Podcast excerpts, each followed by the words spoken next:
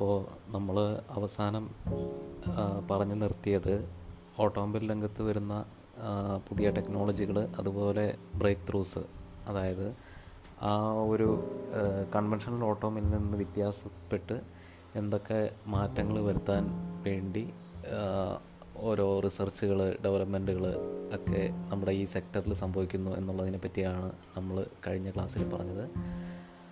അപ്പോൾ അതിൽ നമ്മൾ പലവിധ കാര്യങ്ങൾ പറയുണ്ടായി. ഉദാഹരണത്തിന് ഗ്യാസോലിൻ ഡയറക്റ്റ് ഇഞ്ചക്ഷൻ എന്ന് പറയുന്ന ഒരു technology hybrid vehicles electric vehicles അതുപോലെ ഫ്യുവൽ സെല്ലുകൾ ഹൈഡ്രജൻ ഫ്യുവൽ സെല്ലുകൾ അതുപോലെ ലീൻ ബേൺ എൻജിനുകൾ ഇതിനെപ്പറ്റി ഒരു ബേസിക് ഒരു കുറച്ച് കാര്യങ്ങൾ അതുപോലെ തന്നെ പ്രധാനപ്പെട്ട ഒരു കാര്യം ഓൾട്ടർനേറ്റീവ് ഫ്യൂവൽസ്.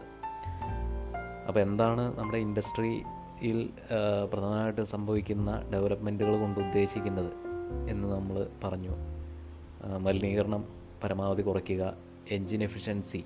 നമുക്ക് ഐ സി എൻജിൻ എന്ന് പറയുമ്പോഴേക്കും നമ്മളിപ്പോൾ നിലവിൽ ഉപയോഗിക്കുന്ന ഉപകരണങ്ങളിൽ മെഷീനുകളിൽ ലോക വ്യാപകമായിട്ട് നമ്മൾ നമ്മൾ പല സെക്ടറുകളിൽ ഉപയോഗിക്കുന്ന പല മെഷീനറീസ് എടുത്ത് നോക്കിക്കഴിഞ്ഞാൽ അത് വളരെയധികം എഫിഷ്യൻസി കുറഞ്ഞ ഒരു മെഷീനാണെന്ന് നമ്മൾ കണ്ടു. പക്ഷെ അതേസമയം തന്നെ ലോകത്ത് ഉള്ള വായുമലിനീകരണത്തിൽ നല്ലൊരു ശതമാനം പങ്കും ഈ പറയുന്ന ട്രാൻസ്പോർട്ടേഷൻ മേഖല അല്ലെങ്കിൽ വാഹനങ്ങളിൽ നിന്ന് ഗതാഗതം കൊണ്ടുള്ള മലിനീകരണം വായുമലിനീകരണം കൊണ്ട് ഉണ്ടാവുന്നതായിട്ട് നമ്മൾ കണ്ടു.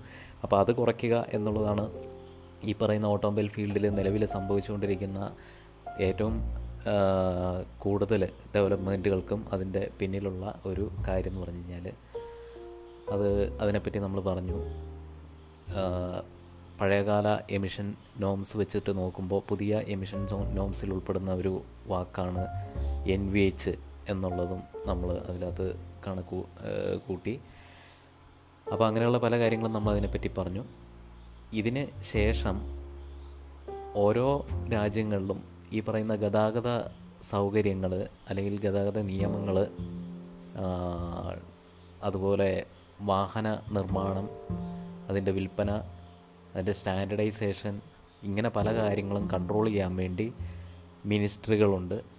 ആ മിനിസ്റ്ററുകളുടെ ആ വകുപ്പുകളുടെ കീഴിൽ കേന്ദ്ര ത്തിന്റെ കീഴിലുള്ള ഗവൺമെന്റുകളുടെ കീഴിലുള്ള ഡിപ്പാർട്ട്മെന്റുകളും അതിന് കീഴിലുള്ള വിവിധ ഡിപ്പാർട്ട്മെന്റുകളും അതുപോലെ തന്നെ ടെസ്റ്റിംഗ് ഏജൻസികളും റിസർച്ച് ഫെസിലിറ്റികളും ഇങ്ങനെയുള്ള പലവിധ സ്ഥാപനങ്ങൾ പ്രവർത്തിക്കുന്നുണ്ട് അല്ലെങ്കിൽ ഇൻസ്റ്റിറ്റ്യൂഷൻസ് പ്രവർത്തിക്കുന്നുണ്ട് സ്റ്റാൻഡർഡൈസേഷൻ ഇൻസ്റ്റിറ്റ്യൂഷൻസ് ടെസ്റ്റിംഗ് ഇൻസ്റ്റിറ്റ്യൂഷൻ അങ്ങനെ നമുക്ക് പലതായിട്ട് അതിനെ തരംതിരിക്കാം. പലവിധ ഫങ്ഷൻസ് ചെയ്യുന്ന ഒന്നിലധികം ഈ പറയുന്ന പോലെ ഇൻസ്റ്റിറ്റ്യൂഷൻസ് ഉണ്ട്. അപ്പോൾ അതിനെപ്പറ്റിയാണ് നമുക്ക് ഇന്ന് ഡിസ്കസ് ചെയ്യേണ്ടത്. അപ്പോൾ പ്രധാനമായിട്ട് നമുക്ക് മനസ്സിലാക്കേണ്ട ഇതിനകത്ത് പ്രധാനപ്പെട്ട ഒരു കാര്യം എന്ന് പറഞ്ഞു കഴിഞ്ഞാൽ നമ്മുടെ ministry of road transport and highways തന്നെയാണ്. അതായത് കേന്ദ്ര ഗവൺമെന്റിന്റെ ഒരു വകുപ്പ് എന്ന നിലയിൽ ഈ ഒരു പ്രസ്ഥാനം കൺട്രോൾ ചെയ്യുന്നത് രണ്ട് കാര്യങ്ങളായിട്ട് ഡിവൈഡ് ചെയ്തിട്ടാണ് ഇത് കൺട്രോൾ ചെയ്യുന്നത്. ഒന്ന് നമ്മുടെ റോഡ്സ് വിങ് എന്ന് പറഞ്ഞു കഴിഞ്ഞാൽ നമ്മുടെ ദേശീയ പാതകൾ സംസ്ഥാന പാതകൾ അങ്ങനെയുള്ള ട്രാഫിക് നമ്മുടെ പൊതുഗതാഗതവുമായി ബന്ധപ്പെട്ട പബ്ലിക് റോഡുകൾ ഇതുമായിട്ട് ബന്ധപ്പെട്ട കാര്യങ്ങൾ കൺട്രോൾ ചെയ്യുക അതിന്റെ പ്രവർത്തനങ്ങൾ അതിന്റെ ട്രാഫിക് സിഗ്നലുകൾ ഈ ട്രാഫിക് നിയമങ്ങളുടെ നടപ്പാക്കൽ ഇതുമായിട്ട് ബന്ധപ്പെട്ട് പ്രവർത്തിക്കുന്ന ടോളുകൾ ഇതുമായിട്ട് ബന്ധപ്പെട്ട് അടിസ്ഥാന സൗകര്യ വികസനം ഇതൊക്കെയാണ് അതിന്റെ മെയിൻ മോട്ടീവ്സ് നെക്സ്റ്റ് നമ്മുടെ മിനിസ്ട്രിയുടെ കീഴിൽ വരുന്നതാണ് നമ്മുടെ ഡിപ്പാർട്ട്മെന്റിന്റെ കീഴിൽ വരുന്നതാണ് ട്രാൻസ്പോർട്ട് വിങ് എന്ന് പറഞ്ഞു കഴിഞ്ഞാൽ അപ്പോൾ നിങ്ങൾ തന്നെ അവസാനം ഡ്രൈവിംഗ് ലൈസൻസ് ഇപ്പോൾ അടുത്ത കാലയളവിൽ ലൈസ് ലൈസൻസ് എടുത്തവർ അതുപോലെ തന്നെ വണ്ടി രജിസ്റ്റർ ചെയ്തവർ അങ്ങനെയുള്ളവർക്ക് അറിയാവുന്നൊരു കാര്യം ആയിരിക്കും. അടുത്ത കുറച്ച് മാസങ്ങൾക്ക് മുമ്പ് നമ്മുടെ സ്റ്റേറ്റ് ഗവൺമെന്റിന്റെ കീഴിലുണ്ടായിരുന്ന R T ഓഫീസിലുണ്ടായിരുന്ന data vehicle registration pros proceedings അതുപോലെ തന്നെ ലൈസൻസിന്റെ പ്രൊസീഡിങ്സ് ഇങ്ങനെയുള്ള പല കാര്യങ്ങളും തന്നെ. ഈ വകുപ്പിന്റെ കീഴിൽ വരുന്ന എല്ലാ പ്രവർത്തനങ്ങളും തന്നെ ഇൻഷുറൻസ് അത് അങ്ങനെയുള്ള പെർമിറ്റ് ഇങ്ങനെയുള്ള കാര്യങ്ങൾ പലതും തന്നെ രണ്ട് കേന്ദ്ര ഗവൺമെന്റിന്റെ കീഴിലുള്ള രണ്ട് സൈറ്റുകളിലേക്ക് മാറിയതായി നമുക്കറിയാം. അപ്പോൾ ഈ ഒരു കൺട്രോൾ ഇങ്ങനെയുള്ള കാര്യങ്ങളെ പറ്റിയുള്ള കൺട്രോൾ ലൈസൻസിങ് അതുപോലെ രജിസ്ട്രേഷൻ അതുപോലെ ഇൻഷുറൻസ് പെർമിറ്റ് അങ്ങനെയുള്ള മിക്കവാറും കാര്യങ്ങൾ തന്നെ ഇപ്പോൾ കേന്ദ്ര ഗവൺമെന്റിന്റെ കൺട്രോളിലേക്ക് മാറുന്ന ഒരു പ്രോസസ്സാണ് നമ്മൾ ലേറ്റസ്റ്റ് കണ്ടത്. അപ്പോൾ സാരഥി എന്നുള്ള പേരിലും പരിവഹൻ എന്നുള്ള പേരിലും രണ്ട് വെബ്സൈറ്റുകൾ അതുപോലെ തന്നെ മൊബൈൽ ആപ്ലിക്കേഷനുകളും നിലവിൽ ലഭ്യമാണ് നമുക്ക്. അപ്പോൾ അതിലേക്ക് മാറ്റിയതായി നിങ്ങൾ ചിലരെങ്കിലും കേട്ട് കാണും. അപ്പോൾ ഈ പറയുന്ന സാരഥി എന്ന് പറയുന്ന ആ ഒരു ഡിവിഷൻ ഡ്രൈവിംഗ് ലൈസൻസ് അതുമായിട്ട് ബന്ധപ്പെട്ട കാര്യങ്ങൾ ആയിരിക്കും കൈകാര്യം ചെയ്യുക. പരിവഹൻ എന്ന് പറയുന്നത് രജിസ്ട്രേഷൻ ഓഫ് വെഹിക്കിൾസ് അതുപോലെ പെർമിറ്റുകൾ അങ്ങനെയുള്ള ഇൻഷുറൻസ് ഇങ്ങനെയുള്ള ഫിറ്റ്നസ് മലിനീകരണ സർട്ടിഫിക്കറ്റുകൾ P U C pollution under control സർട്ടിഫിക്കറ്റുകൾ ഇതുമായിട്ട് ബന്ധപ്പെട്ട ആ ഒരു പ്രൊസീഡിങ്സും അതിന്റെ കീഴിലേക്ക് കൊണ്ടുവന്നു. അപ്പോൾ ഇപ്പോൾ നിലവിലെ ഒരു പൊല്യൂഷൻ ടെസ്റ്റിംഗ് കേന്ദ്രം ആണെങ്കിൽ കൂടെയും അത് നമ്മുടെ കേന്ദ്ര മിനിസ്ട്രിയായിട്ട് കണക്ട് ചെയ്തിട്ടുള്ള ഈ ഒരു സൈറ്റ് വഴി മാത്രമേ നമുക്ക് ചെയ്യാൻ സാധിക്കുകയുള്ളൂ അപ്പോൾ പണ്ടത്തെ പോലെ പണ്ട് എന്ന് പറഞ്ഞു കഴിഞ്ഞാൽ ഇങ്ങനെ ഒരു സിറ്റുവേഷൻ നിലനിന്നായിട്ട് നമ്മൾ കേൾക്കുന്നുണ്ട്. അതായത് ഫോർ എക്സാമ്പിൾ ഐ ടെസ്റ്റ് നടത്തുന്ന സമയത്തോ അഥവാ പൊല്യൂഷൻ ടെസ്റ്റ് നടത്തുന്ന സമയത്തോ നമുക്കത് കൃത്യമായ ഒരു നിയമ നിർവഹണം വെച്ച് അത് എൻഫോഴ്സ് ചെയ്തിരുന്നില്ല. എൻഫോഴ്സ് ചെയ്തിരുന്നില്ല എന്ന് പറഞ്ഞു കഴിഞ്ഞാൽ അത് ആർക്കും അതിൽ ഫേക്ക് ചെയ്യാമായിരുന്നു. അല്ലെങ്കിൽ അതിനകത്ത് കറക്റ്റ് അല്ലാതെയുള്ള വാല്യൂസ് നമുക്ക് കൊടുക്കാൻ സാധിക്കുമായിരുന്നു. പക്ഷേ ഇന്നത് സാധിക്കില്ല. അപ്പോൾ ഏറ്റവും ലേറ്റസ്റ്റ് മലിനീകരണ ടെസ്റ്റുകൾ ചെയ്ത പി യു സി ടെസ്റ്റുകളൊക്കെ ചെയ്ത് പൊല്യൂഷൻ സർട്ടിഫിക്കറ്റ് എടുത്തവർക്ക് അറിയാൻ പറ്റും. കാരണം വണ്ടിക്ക് എന്തെങ്കിലും ചെറിയ പ്രശ്നം ചെറിയ ഏതെങ്കിലും ഒരു എമിഷൻ നോംസിൽ നമ്മൾ ഉൾപ്പെടുത്തുന്ന ഏതെങ്കിലും ഒരു ഗ്യാസ് ഒരു ഒരു പൊള്യൂട്ടന്റ് അതിന്റെ അളവ് കൂടുതലുണ്ട്. നമുക്ക് റെക്കമെൻഡഡ് വാല്യൂവിനും കൂടുതലുണ്ട് എന്നിരിക്കെ അത് നമുക്ക് പഴയതുപോലെ പാസ്സാക്കി വിടാൻ സാധിക്കില്ലായിരുന്നു. അപ്പോൾ കൺട്രോൾ ശരിക്കും ഇൻഡിവിജ്വൽ പൊല്യൂഷൻ കൺട്രോൾ കേന്ദ്രങ്ങൾ ടെസ്റ്റിംഗ് കേന്ദ്രങ്ങൾ അതിൽ നിന്ന് നേരെ ഇത് ഇത് സെൻട്രലൈസ് ചെയ്യിപ്പിച്ചു. ഇത് ഒറ്റ ഒരു ഡിപ്പാർട്ട്മെന്റിന്റെ കീഴിലും ആ ഒരു ഇൻഫർമേഷൻ ടെക്നോളജിയുടെ ആ ഒരു അതുപോലെ കണക്ടിവിറ്റി നെറ്റ്വർക്ക് ഈ ഇങ്ങനെ ചില ടെക്നോളജി പരമായിട്ടുള്ള വ്യത്യാസങ്ങൾ കൂടെ അതിനകത്തേക്ക് ബന്ധിപ്പിച്ച് ഇത് ഒറ്റ ഒരു സിസ്റ്റത്തിന്റെ അണ്ടറിൽ ആക്കിയിട്ടുണ്ട്.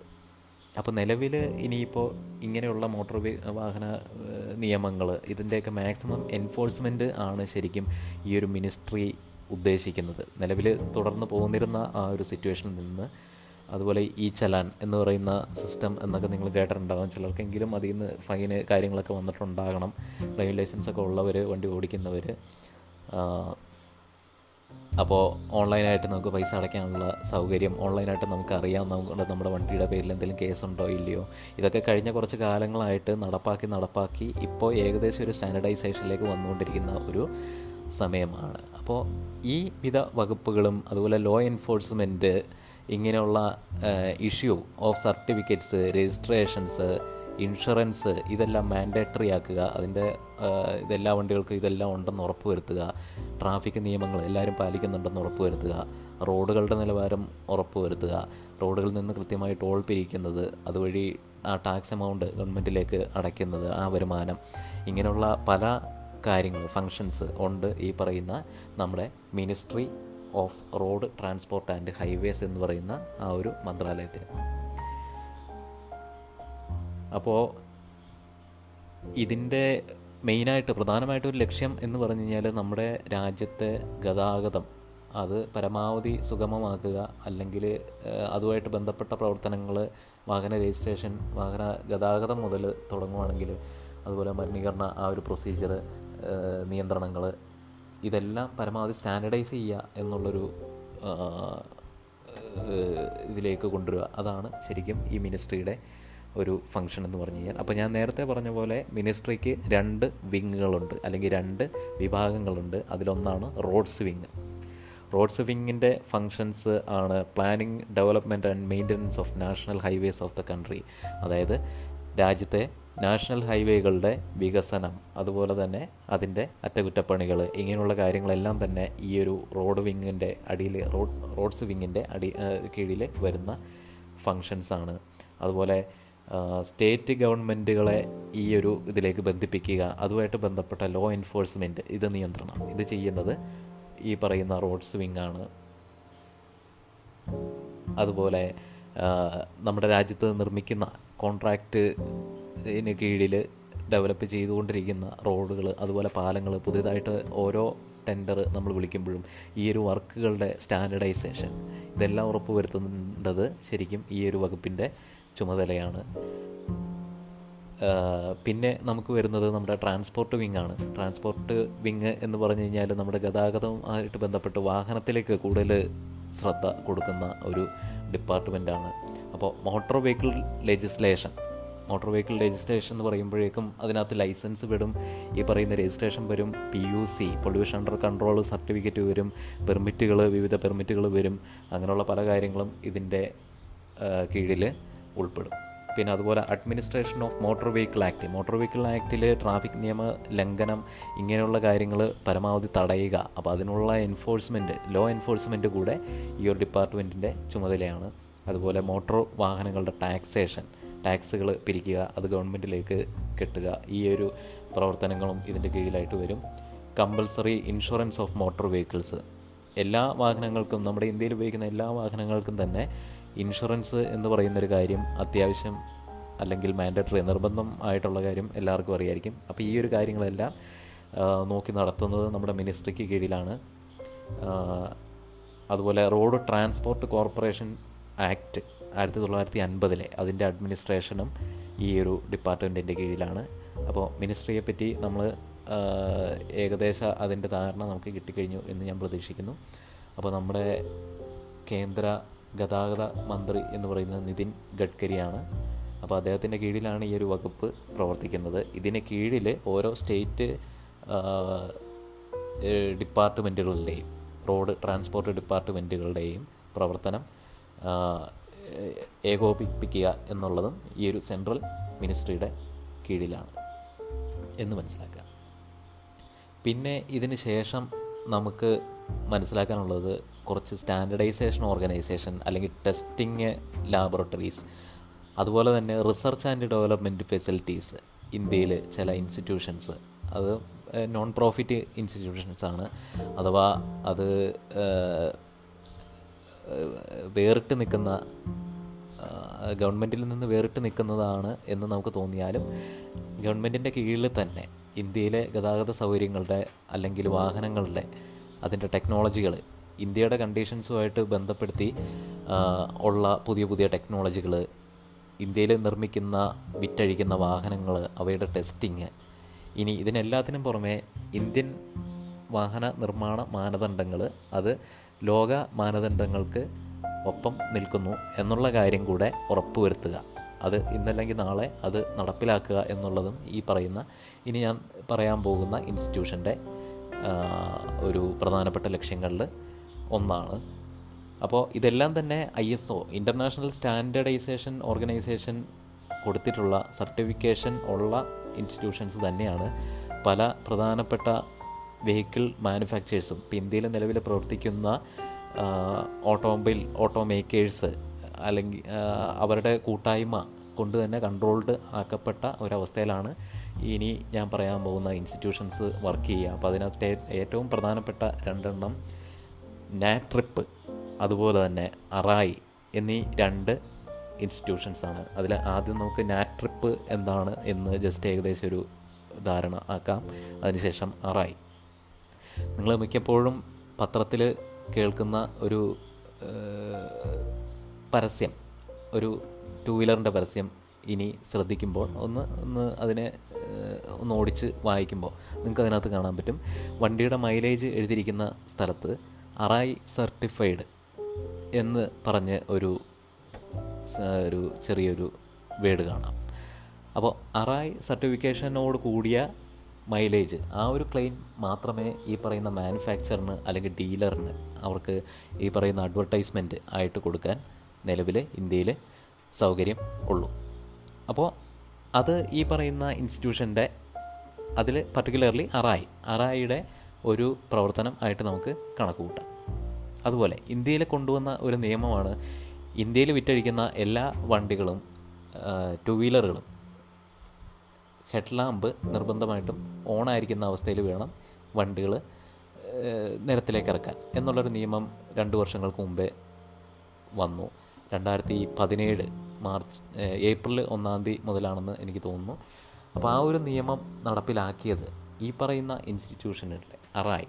അവരുടെ ആ ഒരു റെക്കമെൻഡേഷനോട് കൂടി തന്നെയാണ്. കാരണം ഇന്ത്യയിലെ ഗതാഗത സൗകര്യങ്ങൾ മെച്ചപ്പെടുത്തുന്നതിന്റെ ഒരു സജഷൻ ആയിട്ട് ആണ് അവർ ഈ ഒരു പ്രപ്പോസൽ ഗവൺമെന്റിന് നമ്മുടെ വകുപ്പിന് മിനിസ്ട്രിക്ക് കൊടുത്തിട്ടുള്ളത്.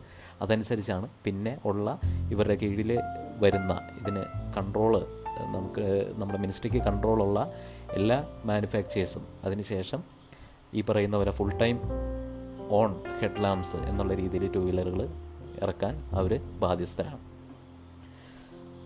അപ്പോൾ നമ്മുടെ നാട്രിപ്പ് എന്നുള്ള ഇൻസ്റ്റിറ്റ്യൂഷനെ പറ്റി ഞാൻ പറഞ്ഞു ഓൾറെഡി പറഞ്ഞു.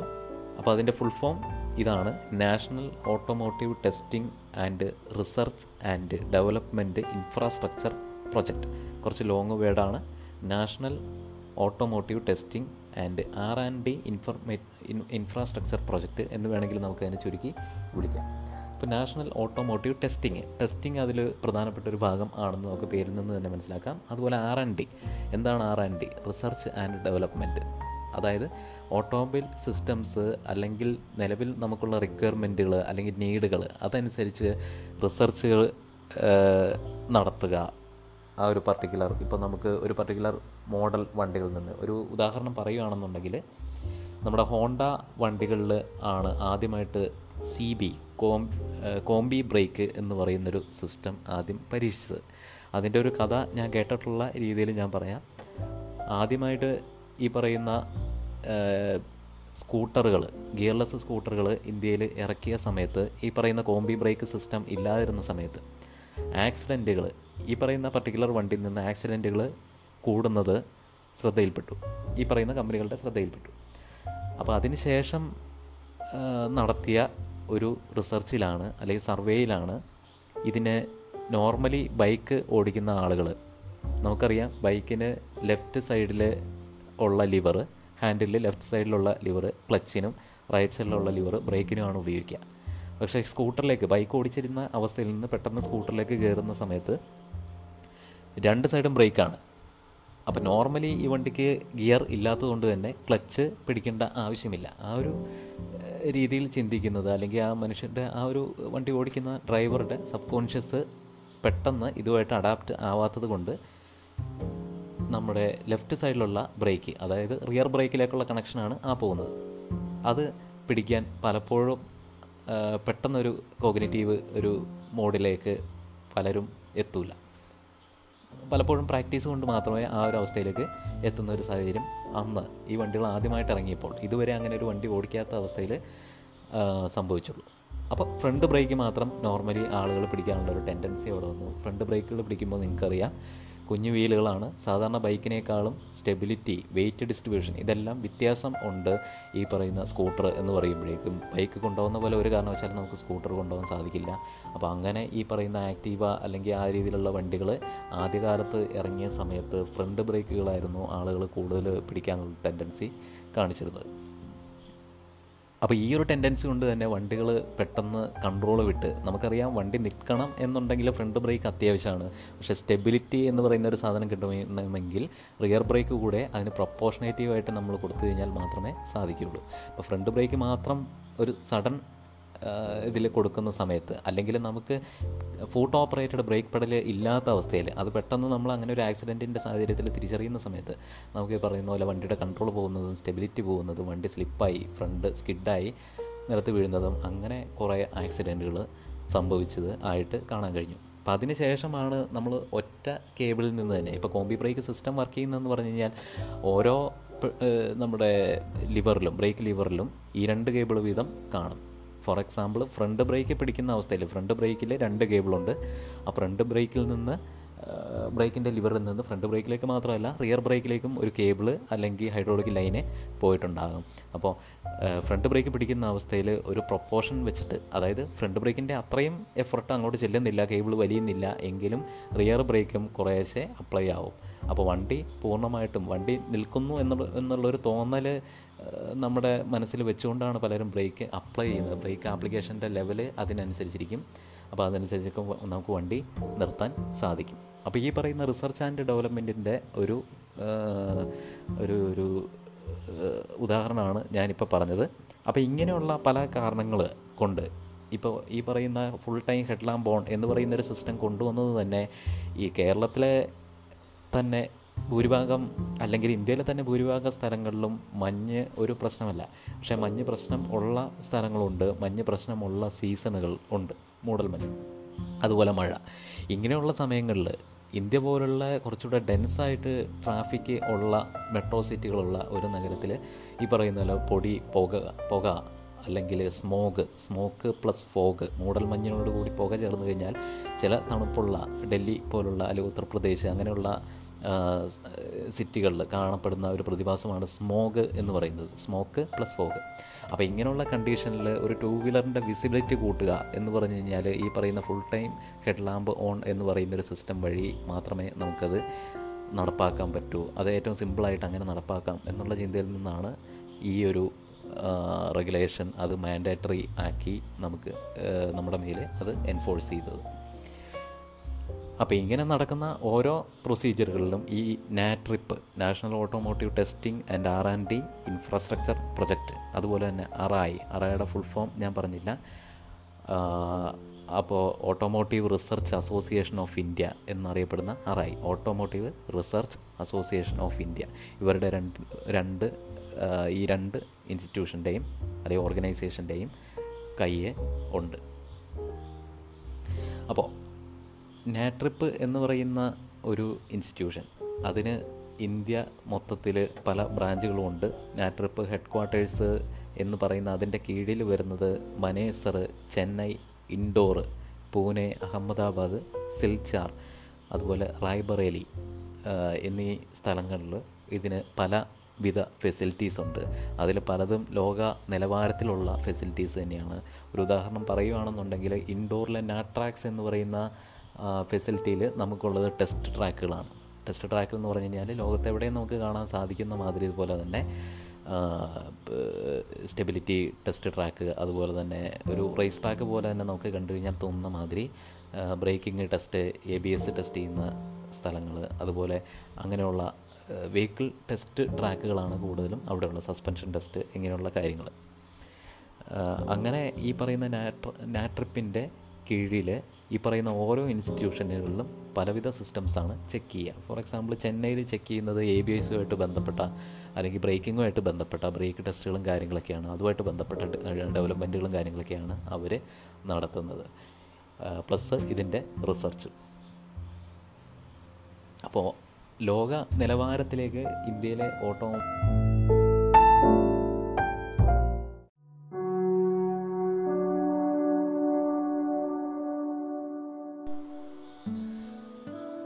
ഓക്കെ അപ്പോൾ നമ്മൾ ministry of road transport and highways അതിനെപ്പറ്റി നമ്മൾ പറയുകയുണ്ടായി. അതുപോലെ തന്നെ നാട്രിപ്പ് എന്ന് പറയുന്ന പ്രൊജക്റ്റിനെ പറ്റി നമ്മൾ പറയുകയുണ്ടായി.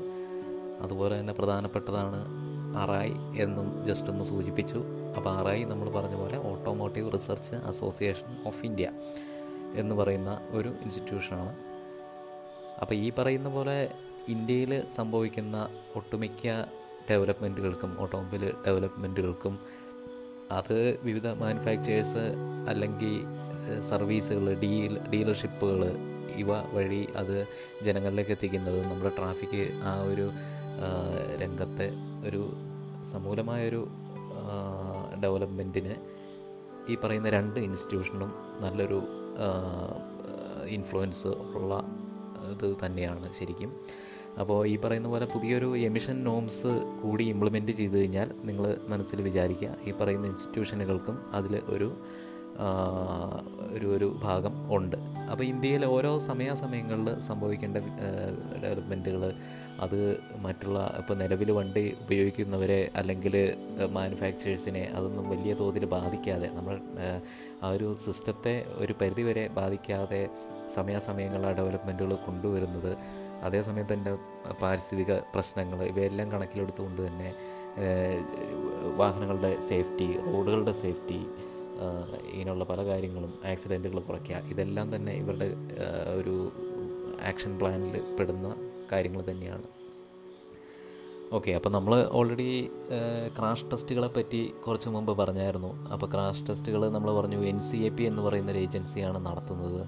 അപ്പോൾ എൻ സി എ പി ഇന്ത്യയിൽ നടത്തുന്ന ക്രാഷ് ടെസ്റ്റുകൾ ഈ പറയുന്ന അറായിയുടെയോ അല്ലെങ്കിൽ നാട്രിപ്പിന്റെയോ ഒരു മേൽനോട്ടത്തിലായിരിക്കും മിക്കവാറും നടത്തുന്നത്.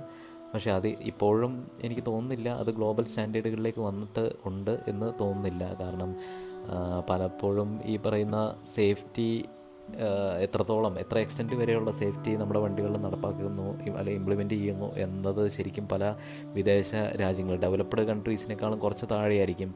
കാരണം നമ്മുടെ ഇവിടുത്തെ മാർക്കറ്റ് അതുപോലെയാണ്. കാരണം ആളുകളുടെ കോമൺ പബ്ലിക്കിന്റെ പർച്ചേസിങ് പവർ അനുസരിച്ച് മാത്രമേ വണ്ടികൾ ഇവിടെ ചിലവാവുള്ളൂ. ഈ മാർക്കറ്റിന്റെ സ്വഭാവം അങ്ങനെ ആയതുകൊണ്ട് തന്നെ നമുക്ക് അവിടെയുള്ള പൂർണമായും ആ സൗകര്യങ്ങളോ അടിസ്ഥാന സൗകര്യങ്ങളോ ഇവിടെ നടപ്പാക്കാൻ മാത്രമല്ല ഇന്ത്യ പോലൊരു വലിയ രാജ്യത്ത് ഇത്രയും പോപ്പുലേഷൻ ഉള്ള ഒരു രാജ്യത്ത് അത് നടപ്പാക്കുക എന്ന് പറഞ്ഞു കഴിഞ്ഞാൽ കുറച്ച് ബുദ്ധിമുട്ടായിരിക്കും. നിങ്ങൾക്ക് തന്നെ അറിയായിരിക്കും നമുക്ക് സാധാരണയുള്ള ബസ്സുകൾ നമുക്കറിയാം സ്റ്റേറ്റ് ട്രാൻസ്പോർട്ട് കോർപ്പറേഷന്റെ ബസ്സുകൾ പോലും നമുക്ക് എമിഷൻ സ്റ്റാൻഡേർഡുകൾ പാലിക്കുന്നുണ്ടോ ഇല്ലയോ എന്നുള്ള സംശയം പോലും സാധാരണ കോമൺ പബ്ലിക്കിന് തോന്നി തുടങ്ങുന്ന ഒരവസ്ഥ ആണ് നിലവിലിപ്പോൾ ഉള്ളത്.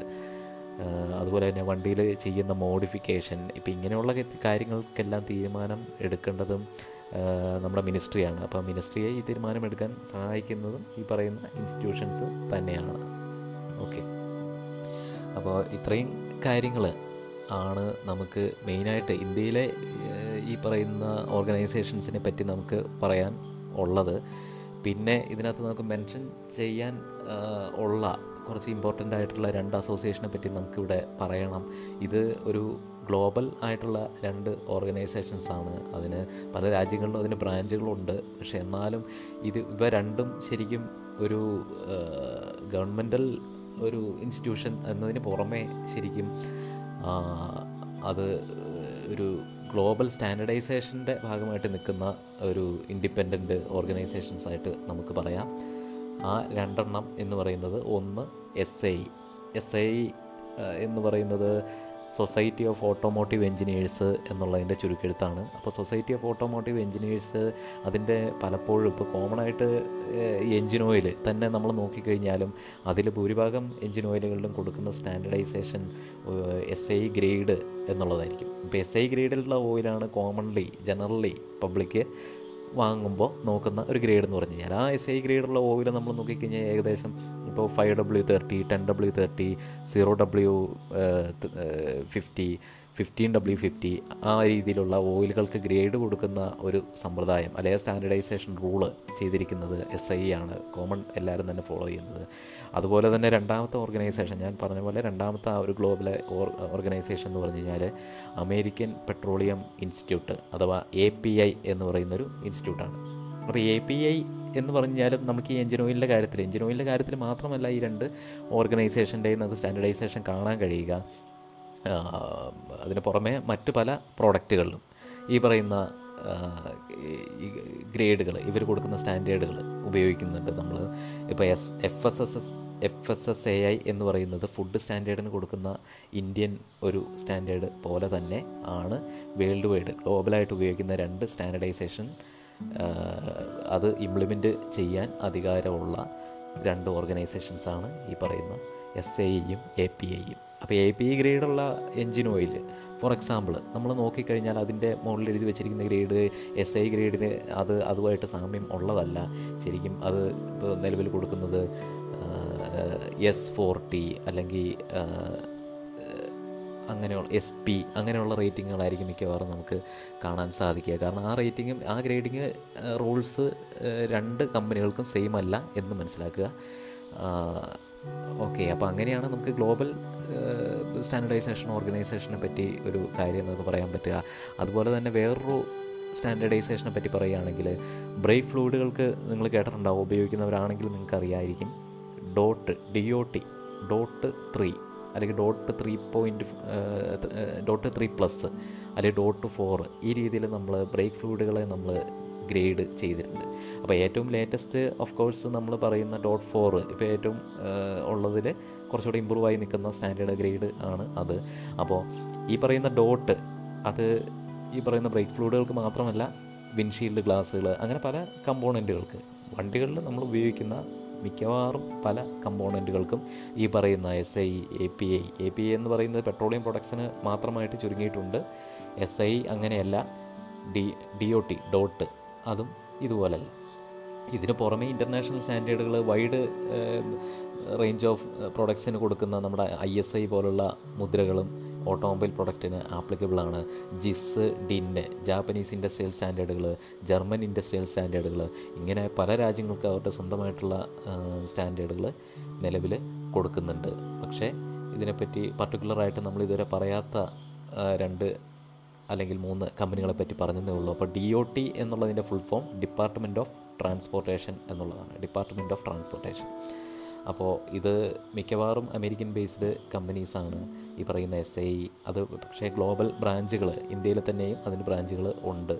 അപ്പോൾ ഇവരുടെ മേൽനോട്ടത്തിലാണ് ഓയിലിന്റെ ഗ്രേഡിങ് അതിന്റെ മെട്രിക്സ് ഇങ്ങനെയുള്ള കാര്യങ്ങളെല്ലാം സ്റ്റാൻഡർഡൈസ് ചെയ്യുക.